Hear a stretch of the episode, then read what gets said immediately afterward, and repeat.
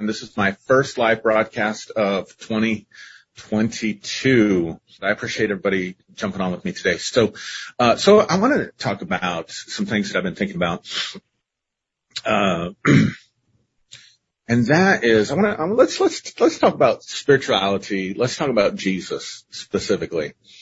Uh, and I want to, one of the things that's been like like I, I went through various stages of deconstruction. So the first thing to deconstruct for me was, and this was way back in the '90s, was all the rapture, um, second coming, Bible prophecy, revelation. This is the end of the world BS that that gets put out there. And I say it's BS because obviously, uh, you know, Hal Lindsey was wrong in the 70s. Jack Van Impe, you got to be old to remember some of this stuff, but Hal Lindsey was wrong in the 70s with the late great planet Earth, and there's a new world coming. Jack Van Impe was wrong uh, all those times on his television broadcast. Um, let's see. Paul and Jan Crouch, if you watched any TBN, they were wrong. Everybody's wrong about it. And so, uh, you know, I deconstructed from that in the 90s. By the early 2000s, I've become what's known as preterist, which means that you look at the words of Jesus in Matthew and the book of Revelation and other things that Paul said, you look at it as happening, having happened in the past rather than something that's being looked at in the future. So that was kind of the first thing. The next thing that kind of went was the penal substitutionary atonement, the idea that uh, God had to give a human sacrifice to himself in order to satisfy his angry self and be at peace with us. And uh, so, you know, I shifted away from that. Um, and then uh, when I did that, then then kind of the next thing to go was uh, the inerrancy of the Bible, the inerrancy of the Bible. And we would say there's a difference between inspired scripture, uh, scripture being inspired by God, and the inerrant word of God. And inerrant means that it's absolutely without errors. It's true in every statement of science and reality and history, and there's no contradictions. And even just a careful observer of the Bible uh, can find that difficult uh, to swallow. So you believe, well, it's inspired. It does have errors not every word or every doctrine is true. There's a cultural context to it. Uh, so we go back and start looking at it in its cultural context, but still inspired. It still has the breath of God on it and whatever. And when I was kind of in that phase, I went through this sort of Christocentric idea that, you know, for a couple of years just fixated on Jesus. And you'll hear a lot of uh, what I would call progressive Christians talking about this. Brian Zahnd is a voice that's out there uh, Keith Giles, uh, Matthew DiStefano, a couple people that, um, I've engaged with a little bit, um, that weren't too happy about the way I engaged them. Um, but, you know, the, the, the, their ideal is, okay, we're going to let go of the Bible. We're going to let go of the Word of God as being inerrant or, um, uh, I think Matthew DiStefano even told me in a exchange that he doesn't get his theology from the Bible at all but they're very Christocentric. And so I went through that too. So God couldn't reveal himself in a, in a book, so he had to come as a human being. So if you want to know what God's like, you look at Jesus. He's the word manifested in the flesh. Now, here's the problem with that. And it's, it's a really simple problem. Uh, it, it, you know, it's kind of hilarious. I kind of laugh at myself now when I think about, you know, being in that stage of deconstruction because, okay, let's, let's just presuppose that that's true, that Jesus is God manifested in the flesh. To know what God's like, you have to look at Jesus. How do we do that? See, we'll say, well, God isn't revealed in a book, God is revealed in a person, but then we're told about the person in the book. So it's the book, the New Testament, that reveals the person, right? Because that's all we've got. That's all we got to go on. Um, now people say, well, I've got my personal experience. I'm, I'm going to come back to that. But then be honest about it and say, well, I know what God is like because of my personal experience looking at Christ. Not because he's manifest in the flesh, because Jesus isn't sitting across from you talking to you. Uh, you're not following him around in his meetings. You're not, you're not privy to the conversations that he may have, may or may not have had with his disciples about the secret teachings where he's opening up the kingdom of God to them unless you're doing it like the apostle Paul did by revelation, right? By visitation, but then be honest and talk about your experience. Tell people to follow like Paul did. If you want to know what God's like, follow my gospel. But see, we can't say that. We can't say that because then we, we, would look like a cult in this day and age. But that's what Paul did. Paul didn't say, look at Jesus. Paul said, follow my gospel. Follow my revelation. In fact, if anybody else, read the book of Galatians.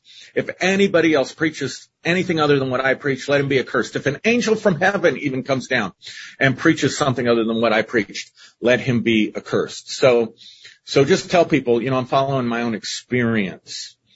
Uh, and that's how I know what God is like. And maybe you encourage them to have their own experiences. That's healthy.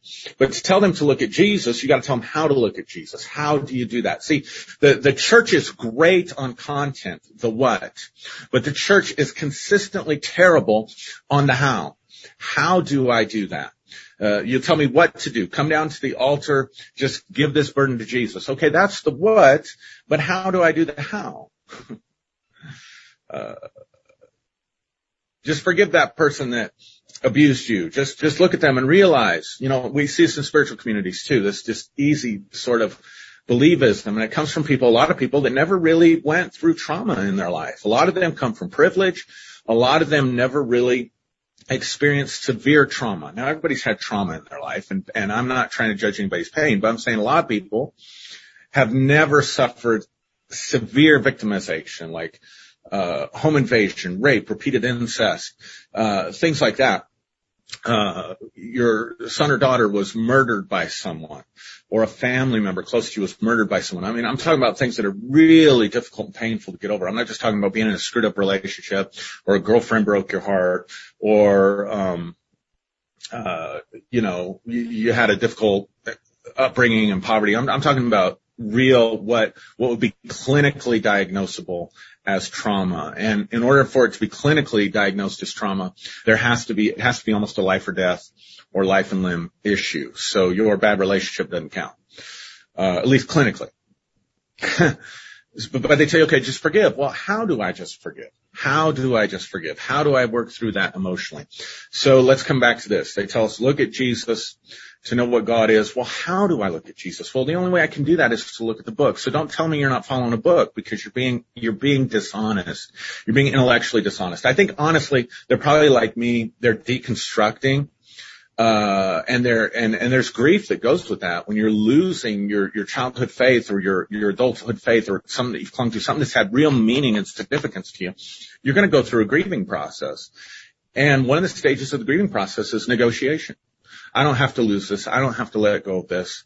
Um, I can still be a Christian without all, without, I don't have to deal with all the problems in the scriptures because I'm just looking at Jesus to know what God's like. And, and that helps me out. Well, without writings, without a book, you don't know what Jesus looks like. Unless, like I said, you're going off your own experiences, right?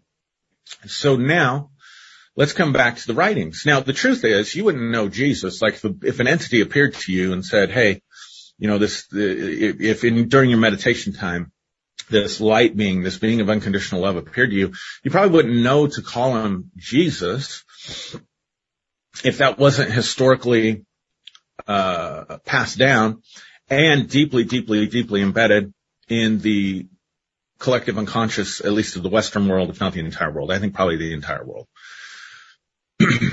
so then you got to look at the book.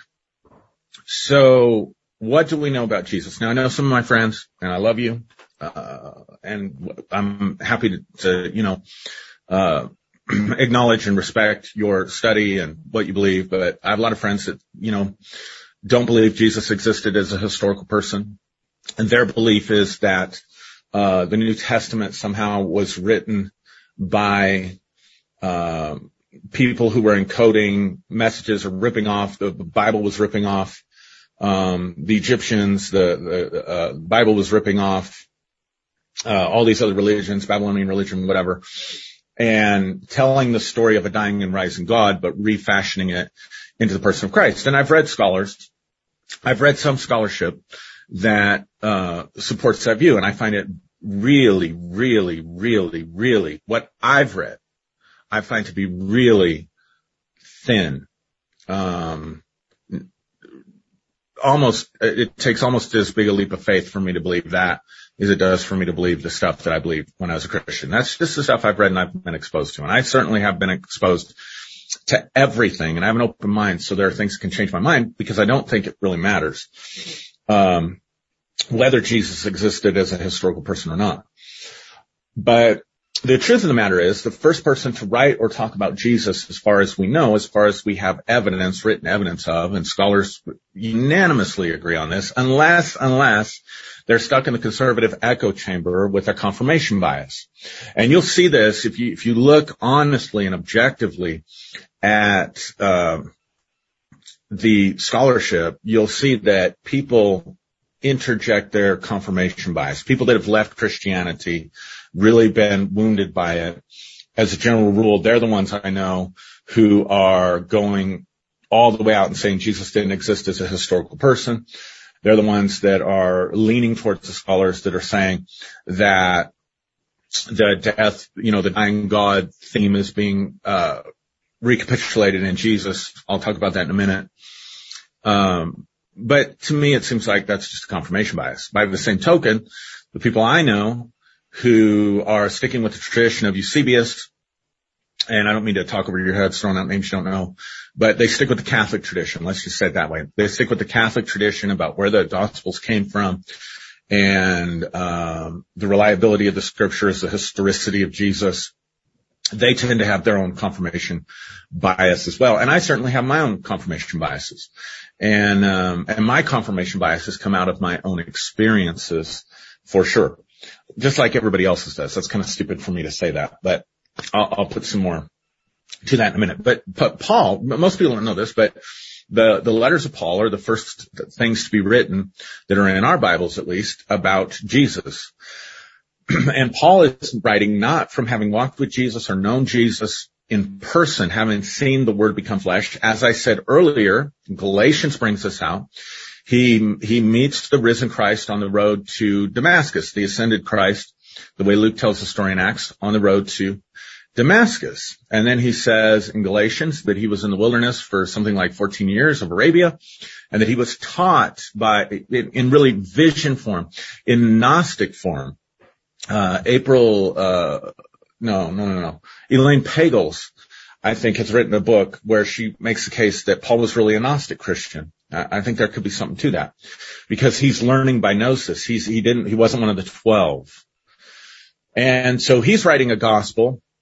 And at the end of the day, his gospel was about, it wasn't so much about, uh, whether Jews should be Torah observant or live under the law as much as it was his vision was to unite or expand, I think to expand Judaism uh, by bringing in the Gentiles and to unite Jew and Gentile. So when we're reading scriptures, we're reading Romans, we're reading Galatians, um, that's what Paul's talking about. He's talking about breaking down a wall, a dividing barrier between Jews and the rest of the nations, which I find really interesting because we uh, discover, we believe that Paul was both um, of Jewish ancestry and but he was also a Roman citizen.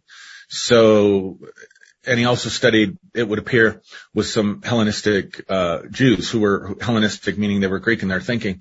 So it would make sense that he would maybe want to see his nation or or come up with something where there's a unifying of those groups. But he never quotes anything that Jesus said other than he gave us the communion supper, uh, new ritual that you had to follow. And according to Corinthians, in First Corinthians, according to Paul, if you didn't follow it exactly the way he said to follow it, you'd get sick and die. Then after that, long after that, we have the Gospels. Now, it's pretty much a scholarly consensus, except for people who follow Catholic tradition and Eusebius, who uh, is a fourth century historian that tells us that the Gospels were eyewitness accounts. Most scholars today don't believe that. They don't believe that from the external evidence.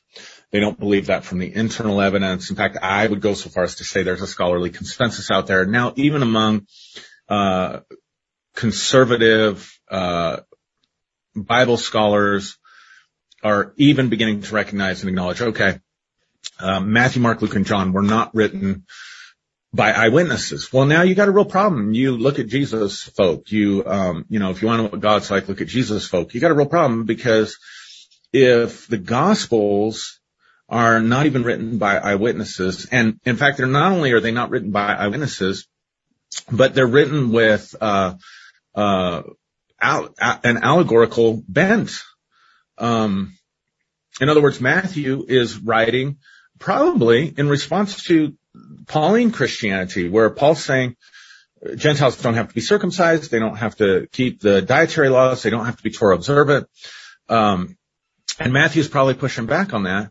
And so Matthew is inventing this Christ figure, this Jesus figure, as the new Moses. So you can take Exodus and the story, and you can see the parallels uh, going down into Egypt in Matthew. Matthew's younger Jesus, the the the Holy Family goes down into Egypt.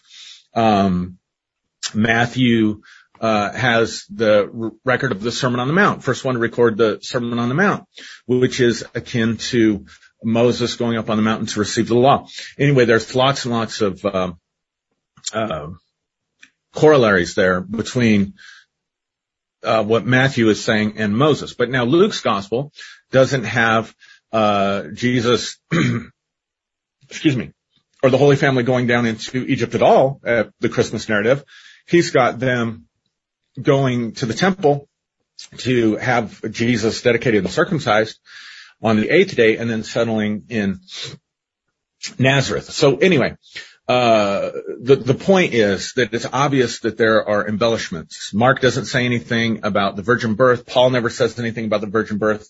Matthew brings in the virgin birth. Luke probably borrowing from Matthew. Anyway, my point is these guys are writing with specific uh, agendas. They're not eyewitnesses. They're not thinking like modern day people where they want to go back and get the facts like a, a, journalist and talk to eyewitnesses and uncover the truth in that way. They're pushing their theological bent, just like preachers do today, just like I do, just like I did, uh, just like everybody does. So then how do we, so, so like how much sense does this make, right? So, so progressive Christians will tell you, well, if you want to know what God's like, you look at Jesus and yet if that's God's master plan to reveal himself, God's master plan to reveal himself was for him to become a man and walk among us so that by walking among us, we would know what God is like.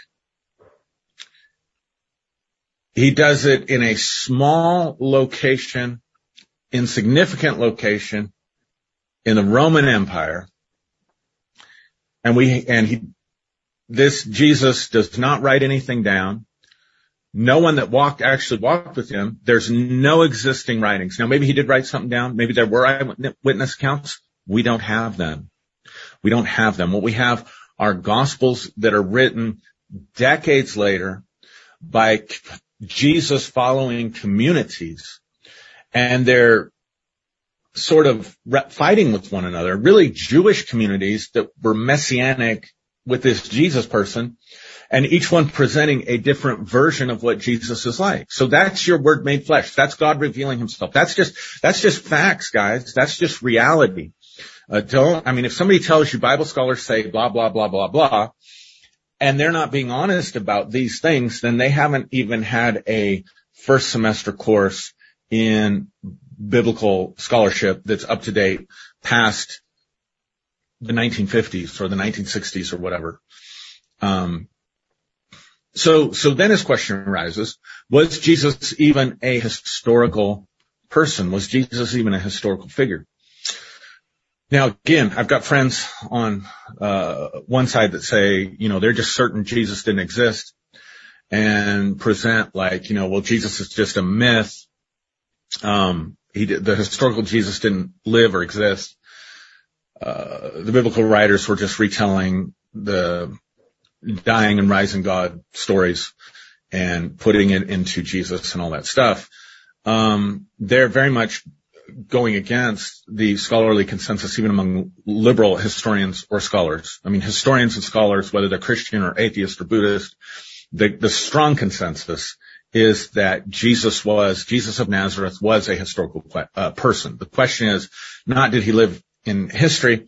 The question is, uh, what does that mean and who was he and all that stuff. Now, I have read scholars that, and listened to scholars and listened to YouTube things that say, you know, the historicity for Jesus is very slim. And here's the argument and where they're coming from. Um, there's no historical documentation outside of the New Testament records themselves that supports the stories of the New Testament. So for example, there's nothing in the Roman history books that they know about or can find that talks about a census in Luke's gospel where they had to go up and keep the, um, and do the census so that they could go to Bethlehem. So scholars look at that and they say, well, Luke inserted that, uh, as part of the telling because the Messiah had to be from Bethlehem. There's no record in Matthew's account, for example, there's no record of mass, um, uh, killing of Jewish babies and Jewish children. There's nothing of that in the history books. Um, a, a third argument would be that um, Pilate, Pontius Pilate, uh, the way he's portrayed in history, the way he's portrayed even in Roman history and by his own people, his character was very vicious and brutal and bloody, especially towards the Jews. So the way he's portrayed, in John's gospel, where he's just caught up in this thing, he doesn't really want to crucify Jesus. He wants to know what the truth is. His wife's been troubled in a dream. They say that's a really inconsistent picture. Uh, that, that's a totally different picture of Pilate than what we get from the history books. And then of course they would say there's no other mention of Jesus in history books outside of what they would call some questionable references from Josephus and a couple other historians out there. Now, so I, I get the argument. They're saying it's flimsy, but here's the thing, and this this is what you know I was taught in in school. Uh, the absence of evidence is not the evidence of absence. In other words, just because we don't have anything from an extinct culture, a 2000 year old culture, a dead culture, uh, just because we don't have writings or just because we don't have records of, say, a census. Like, is that really something that was important enough that Roman is going to, that there's going to be some documentation for that? Or was there some documentation for that on some tablet somewhere that got destroyed and eroded down through time? Uh, I mean, that's not a major world event, a census. I mean, we do one every 10 years. So, hmm, okay. I, I think, uh, you know, we can give the, the, some leeway there. Would Jesus, a carpenter in Nazareth, a would-be Messiah who was crucified, be mentioned by anyone else in history besides the people that were uh, potentially around him? So, for example, the conservative argument would be that Matthew, Mark, Luke, and John were the written collection of the oral teachings that came from the eyewitnesses or the 12 who were with Jesus, that they passed it down orally until, you know, mouth to mouth, mouth to ear, which is very much in line with Jewish tradition. That makes sense. And then someone comes along and writes these, writes these gospels. That's very, very possible. Um, to me, that's, that's a more solid scholarly argument than, uh, oh, it's all just a myth and somebody made it up and he never existed in history because we don't have any evidence that he did it outside of the New Testament itself.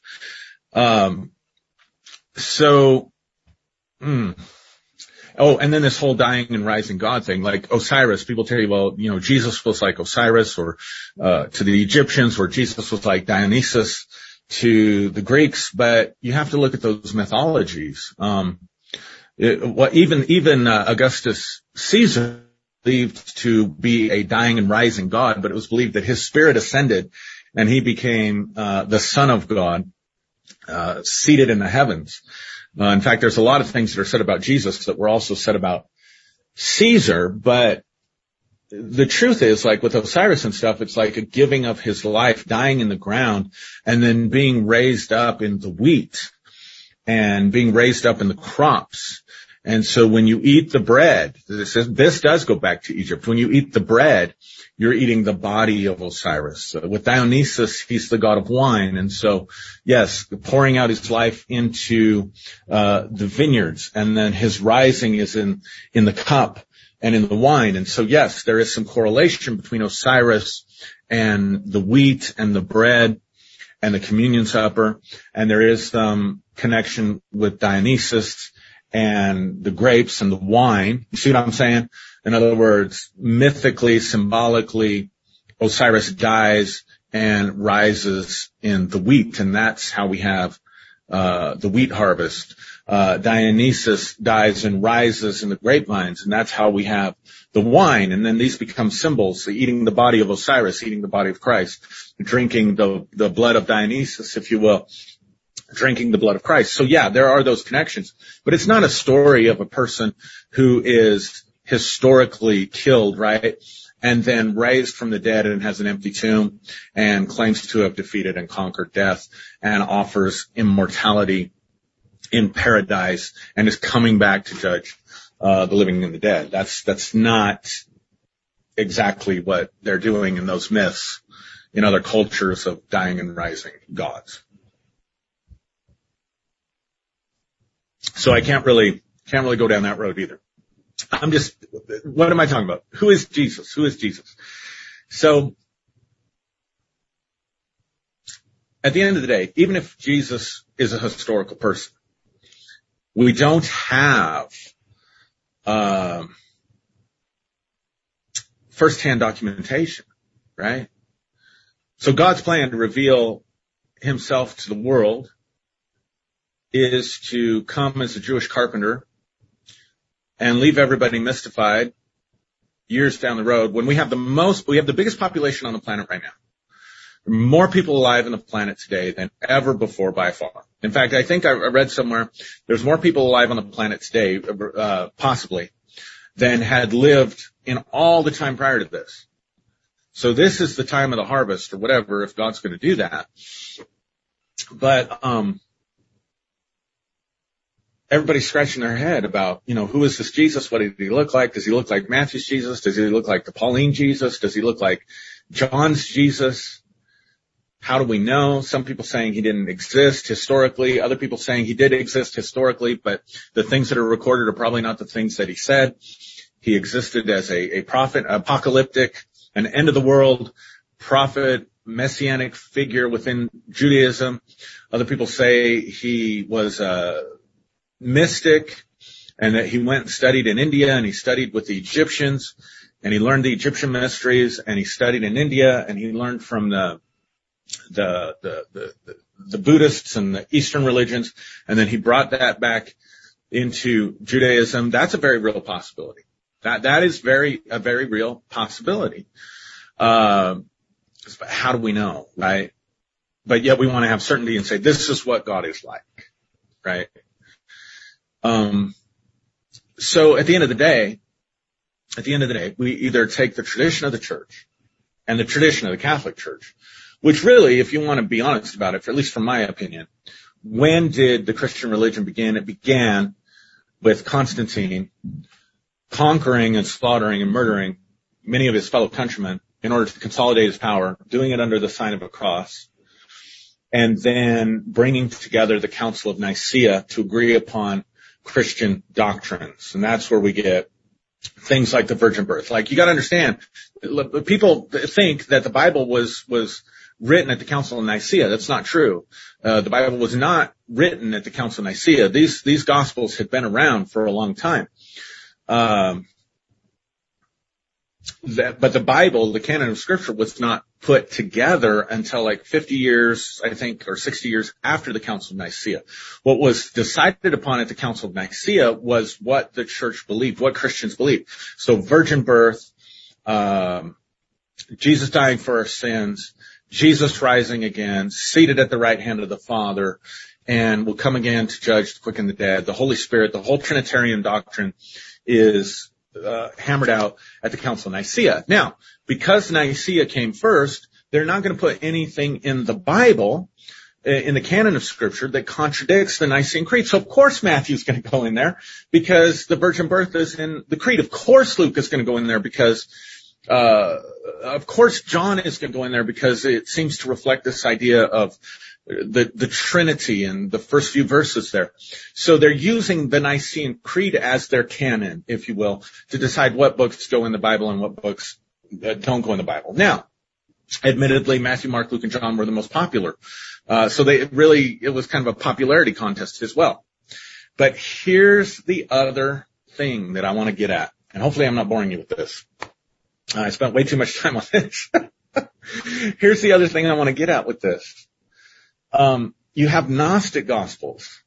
You have the infancy Gospel of Thomas. You have the Gospel of Thomas. You have the Gospel of Mary Magdalene. You have the Gospel of Judas. You have, so you have these Gnostic groups. So here's my question for people that say that Jesus didn't exist. That Jesus was just a myth that someone made up. You see, I find that more intriguing because there's no doubt there was a strong Jesus movement. There's no doubt that there's something that happened or someone who lived in the first century that got such a following that you had these competing groups, that you have all these documents and different gospels, different versions of who he is. There, there was something that happened, something that was written down, or someone who lived, who caused uh, that somehow what this this Jewish sect, this Jewish cult, becomes now the religion of the Roman Empire and changed the world and imprinted the, the, the name of Jesus, the, the word Christ, the symbol of the Son of God, Jesus Christ, exists as a reality in, if in nowhere else in the collective unconsciousness of humanity. And that's what's important. And that's what we need to deal with. It doesn't matter whether he lived. I mean, to me, it doesn't matter whether he lived, died, was resurrected. We can't prove that. We don't know that. You believe that because it's tradition that's been passed down and someone preached that to you. Uh, but nevertheless, uh, or if he was a myth that someone made up. Now, uh, you know, again, if he was a myth that someone made up, why the competing stories? Why the competing stories? Why the Gnostic version of Christ versus the Matthew Jewish version of Christ versus the Johannine divine, almost esoteric version of Christ versus the Jesus of Revelation versus the Jesus of Paul? Like something happened in the consciousness of humanity that moved things forward. Now, for, for better and for worse. But, but here's my point. Jesus Christ is a symbolic figure in the consciousness of humanity. So much so that you can go to almost any New Age fair, almost any metaphysical fair, almost any holistic fair, almost any New Age event, and you're going to find people who work with Christ's energies. Jesus is one of their guides. Mary Mag- Magdalene is one of their guides. Like nobody has anything negative to say about Christ because Christ, for a lot of people, has become the symbol of divinity. He has become the symbol of unconditional love. He's become the symbol of expanded and higher consciousness. Uh, and by symbol, what I mean is, is a picture paints a thousand words, right? It's, it's something that is a shared, agreed upon definition or, and, and we didn't even agree to it. It's not like we sat down and we had these agreements, but it just comes up out of our collective unconscious. It's just embedded there. So much so that I, I've talked to Buddhists that respect Christ and talk about Christ I know Hindus, people not in America that converted, people from India that are Hindu that hold Christ in high esteem. Think about Yogananda. If you know anything about Yogananda, uh, in the 70s, came over from India and was, uh, and has written, uh, commentaries about Jesus and how Jesus was the messenger of higher consciousness to the West and is in the Western mind and in the Western collective unconsciousness or unconscious about these things. So I think that's what's important. I think when these guys like that I mentioned earlier, Keith Giles, Matthew DiStefano, uh, Brian Zahnd, I, I think when they're talking about Christ, looking at Christ they're not really talking about Jesus of Nazareth from 2000 years ago, and they admittedly say they're not talking about the Bible. I think what they're talking about is the symbol in the collective unconsciousness that they are interacting with, that they are engaging, that they are dealing with, that then is bringing a sense of unconditional love, uh, and all that stuff into their lives. I, I, think that's where that's at. And I think it's better if we define it that way. I think it's more helpful. I think it's more truthful and more honest. Now, they get triggered when I say that they're not being honest, but, um, you know, you, uh, every lie isn't a deliberate lie. Like in my neck of the woods, I get in trouble for saying this. Like, Aaron, you're being inflammatory when you say, let's be honest about something. And I, I don't know about you guys, but the colloquial was, in my neck of the woods in the Southwest. When we say, let's be honest about this, we're, we're not implying that anybody's intentionally lying or deceiving. We're not questioning anybody's character. If I sit down with one of my friends and we're having a discussion and I say, let's just be honest about this. I'm saying, let us just be honest about this. I'm not imputing my character or their character. I'm saying, let's be objective. Let's, let's cut out the bullshit. Let's get outside of our confirmation biases. Let's just be honest. The truth is, we don't know. I mean, it's, it's, it's, fringe scholarship right now, very, very fringe scholarship right now. It says Jesus didn't exist as the historical person. That could become the norm in 20 years. It could become the norm in 20 years. We don't know. The, the, the fact of the matter is we can't, we can't dig him up because even the evangelicals and the Catholics say that he was raised from the dead, right? We, we, we can't go back. We can't talk to anybody. Um, and most people don't have the time to geek out on biblical scholarship like I do anyway. And so can we just deal with the fact that Christ is a symbol for the divine? Christ is a symbol. Now here's where I think it's very powerful. Christ is a symbol for divinity manifesting in our humanity. And I think, hmm, that's the issue.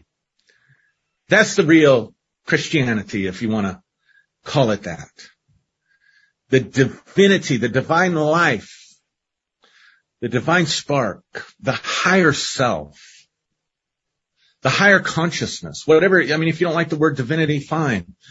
Um, consciousness, the consciousness of the universe, the universal mind, the mind of the universe, the consciousness that is within energy. In the beginning was the word, consciousness. And the word was with God and the word was God. That's what created and held everything together, consciousness and in the word was light, energy. And so in the beginning was, was mind and energy. And out of this mind and energy, everything that is, is and nothing that it can exist without this. Science is saying that ever since the, the discovery of quantum physics and more and more and more and more scientists are beginning to say there is a consciousness, there is a divine mind.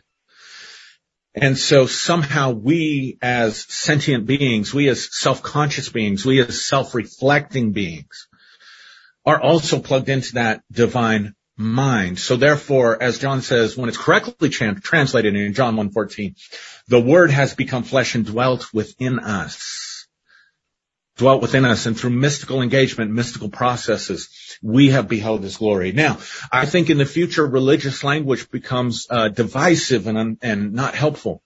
I think the more we can engage with science on this, I think the more we can use words that are not triggering uh, for people. So for a lot of people, Christ and Jesus is a trigger and uh, they they hate that for a lot of different reasons. I think it's problematic because people will automatically pick up their Bibles, and unfortunately, when you read your Bible, you're going to find from our perspective, from our 21st century perspective, someone who's really a jerk. really. Um, I mean, we cherry pick this stuff to make him this unconditionally loving person, but that's a, a story for another time, uh, another teaching.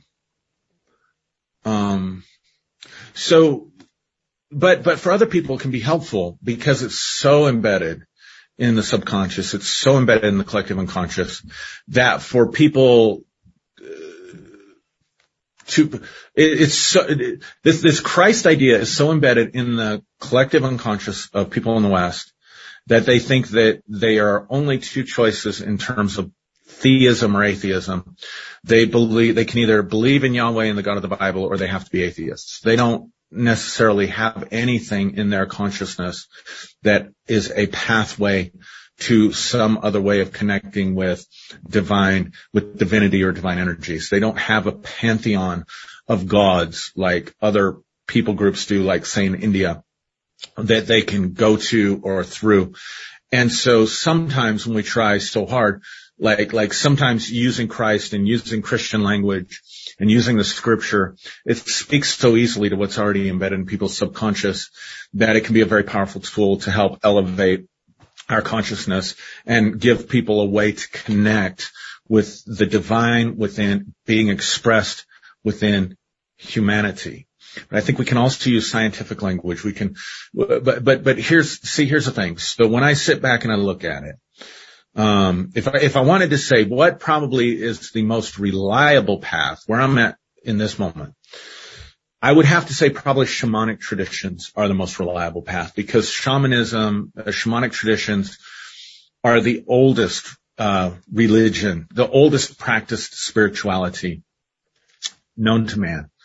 And the consistency down through the ages and the consistency uh, if you meet with a shaman in Peru or uh, shaman in Tibet or a shaman in South America or a shaman in China or Japan, their methodologies, their language, their symbols are going to be consistent. So there's a lot of consistency for me, uh, from my studies and my investigations within shamanism. And shamanism works with the symbols uh, the, the symbols that communicate to us the energies and the various different uh, unseen consciousnesses that are out there, and give us gives us the power and the ability to connect with those things. And so, here's what I would say: I would say that God, that Jesus did not corner the market on God. That as much as Constantine and the Christians tried to say the only way to God is through this person Jesus, and this person Jesus has eternally been the Son of the Father, and so therefore to know the Father, you have to know the Son. Uh, I think that was Roman uh, stuff to try and say we've cornered the market on God, and if you want to know God, you've got to come through the Roman God. I mean, in in reality, if if we want to be honest about it, uh, the Nicene Creed fashions out the new Roman God, the new the new God for Rome, which is why you have the Roman Catholic Church, and because of the empire, then you have the Greek Orthodox and the Russian Orthodox, and you know all this stuff. But the reality is, is that you have, and I, and this is what I think Paul is getting at, uh, the Pauline revelation of Christ, that it's Christ in you, it's divinity in you. I think this is what the author of John is all about. I think the author of John is not talking about a historical person. I think the author of John is talking about the Christ, the Savior. It means Messiah, the Savior within us. I, I, think the Gnostics were saying, look, salvation isn't going to be found outside of us. Salvation isn't going to be found in a God out there. Salvation isn't going to be found in a political leader. Salvation isn't going to be found in a religious leader. It's not going to be found in a guru. It's not going to be found in a teaching. It's not going to be found in following one specific path because it's so much better or greater than another path. It's not going to be found in a book that the savior, the Messiah is in you. The divine is in you. The divine light, the divine spark is in you. And you're, you're more than this flesh. You're more than this flesh and body and bones and and this life. And there's more to reality than this physical realm that is here and that you can have this what what we call Christ consciousness, this expanded uh, inclusive consciousness that rises above those things, that allows you to connect with a higher self. And when I say higher self, there's a you. This is what I believe, because I do believe that we are an expression of the divine. However you choose to define the divine. It doesn't matter to me, but we are an expression of divinity. We are expression of the creator. And we live, we, you know, for whatever reason, and I don't know the reasons, and I don't pretend to, we are living in these bodies and having these, you know, physical human experiences. Uh, some people would say that God is experiencing, growing, and evolving. That makes some sense to me. Um, so we're having these experiences in these bodies, but I don't believe I originated August 30th, 1971, or nine months before that in the womb. I, I don't believe that. Um, I don't believe the end of my life will be when this body dies. I think we're all like eternal consciousness. We're all part of this eternal consciousness. And I know for fact through my own experiences. Now, I'm not trying to sell you my experiences. You have your own experiences. I'm not trying to convert anybody to anything, but I'm just saying the reason I cannot be an atheist. One things my friend Derek Day always says on, um, uh, Phreology Friday, and we've talked about this a lot, you know, off of, off, uh, air, I guess, as you might say as well. Uh, he says, you know, until you've flirted with athe- atheism, you haven't gone far enough within, uh, within, uh, uh, deconstruction. Um, I agree to a point in the sense that I think, you know, in, in my deconstructing every doctrine, every teaching that I believed about God, about me, about Jesus, I have questioned most of which hasn't stood the test of the questioning. But I cannot deny divinity because of my own experiences. To deny divinity would be to deny my own self. To betray faith in God would be to betray myself. And that's a step I'm not willing to take. That's a bridge too far for me because for me, the worst kind of betrayal is self-betrayal. And so for me, from my experiences, there is something greater out there there is power that is manifested. There is consciousness. There is, I saw somebody put a comment about clairvoyance and clairaudience and there, there are what we would call supernatural things. There is a divine spark. There is a divine potential within us. I don't believe it comes from outside of us. I believe it comes from within us. And I believe every solid spiritual path awakens us to that. And that for every person, there may be something that is different for you that you'll experience. Uh, your symbology, the way you express it, the way you experience it may be completely different for you than the way that it is for me. The language that you use may be very different from the semantics that I might choose to use. But I do think for humanity to go forward, we have to begin to open up to these realms and experience these realms. So hopefully going forward, I'm going to end it for today. I'm going to look at some of the comments and then I'm going to end it for today. Uh, thank you guys for joining me. Um, I plan on being back on a consistent basis. I want to do some teaching on spirituality. I want to find a new language to talk about some of these things. I want to look at some of the stuff that Joe Dispenza is doing and, and, uh, my guy, uh, Gregg Braden's put out there and, uh, others as well to find a, maybe a unifying language where we can talk about these things without all the religious baggage. Uh, so that's kind of my goal. That's kind of the trajectory that I want to be on going forward. Um, so hey, thanks everybody. Bless you. Love you. Uh, so love being back and doing this. Um, and so plan on, uh, really going forward. Namaste. The divine in me recognizes the divine in you and honors it. Have a great day.